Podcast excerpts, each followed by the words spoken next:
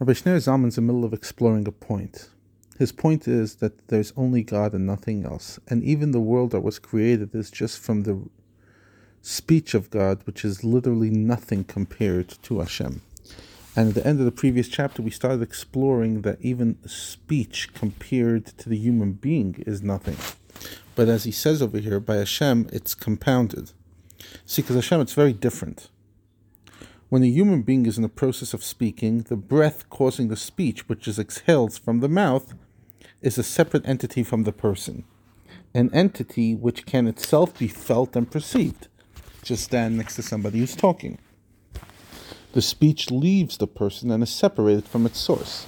But by Hashem, nothing's outside of him. There is nothing outside of him. So the speech cannot be separated because, by definition, that means there's him and there's something outside of him. Leit atar panui minei. There is no place empty of Hashem. So Hashem's speech does not leave him since he's everywhere. And therefore his speech is not like our speech, heaven forbid, just like his thought is not like our thoughts. So why do we refer to Hashem's speech at all if no comparison can be drawn to human speech?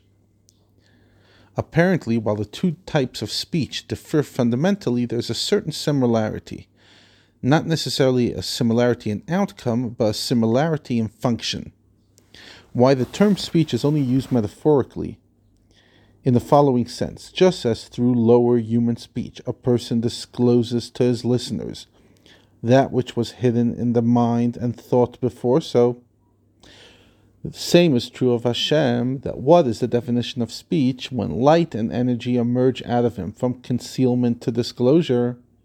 And they create world and energize them, that is called divine speech.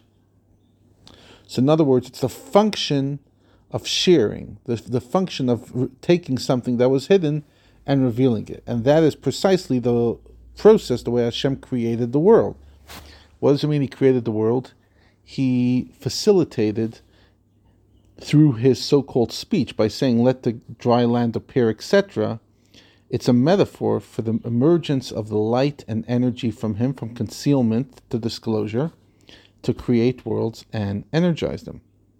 And so too all the other words in the sacred Tanakh, that which the prophets perceived in their vision, also represent a disclosure from Hashem to the lower worlds.